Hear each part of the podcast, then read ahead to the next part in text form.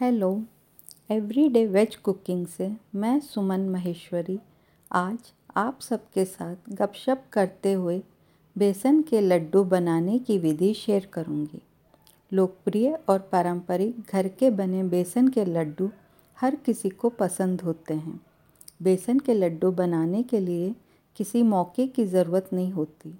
बस जब मन करता है तब हम बना लेते हैं। विशेषकर होली और दीपावली पर तो यह हर घर में ज़रूर बनते हैं। स्वादिष्ट लड्डू बनाने के लिए हमें मोटा बेसन, देसी घी, बूरा, इलायची पाउडर और बादाम चाहिए होता है। बेसन के लड्डू बनाने की विधि बहुत ही सरल और आसान है। बेसन को देसी घी में तब तक भुना जाता है जब तक इसका रंग सुनहरा पीला ना हो जाए और एक अच्छी महक ना आने लगे। फिर बादाम और इलायची पाउडर डालते हैं और अंत में पूरा मिलाया जाता है और फिर मिश्रण को लड्डू का आकार दिया जाता है। आइए अब आप 30 से 32 लड्डू बनाने के लिए सामग्री नोट कर लीजिए।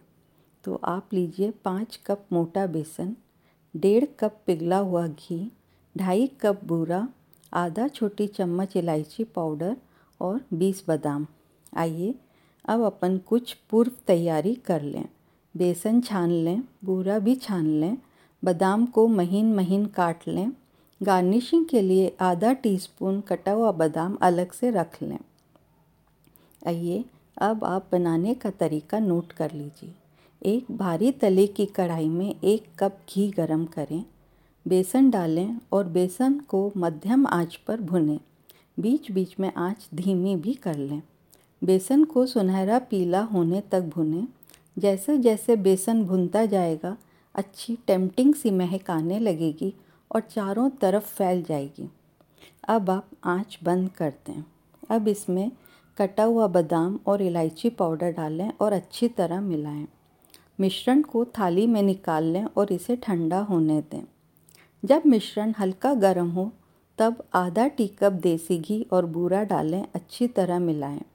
लड्डू बनाने के लिए अपने हाथों में कुछ मिश्रण लें और नींबू के आकार के लड्डू बनाएँ और लड्डू को तब तक हाथों में घुमाते रहें जब तक कि सतह चिकनी ना हो जाए। लड्डुओं को कटे हुए बादाम के साथ गार्निशिंग करें और एक प्लेट में रखें। लड्डू तैयार हैं। अपने परिवार और दोस्तों के साथ लड्डू का आनंद लें।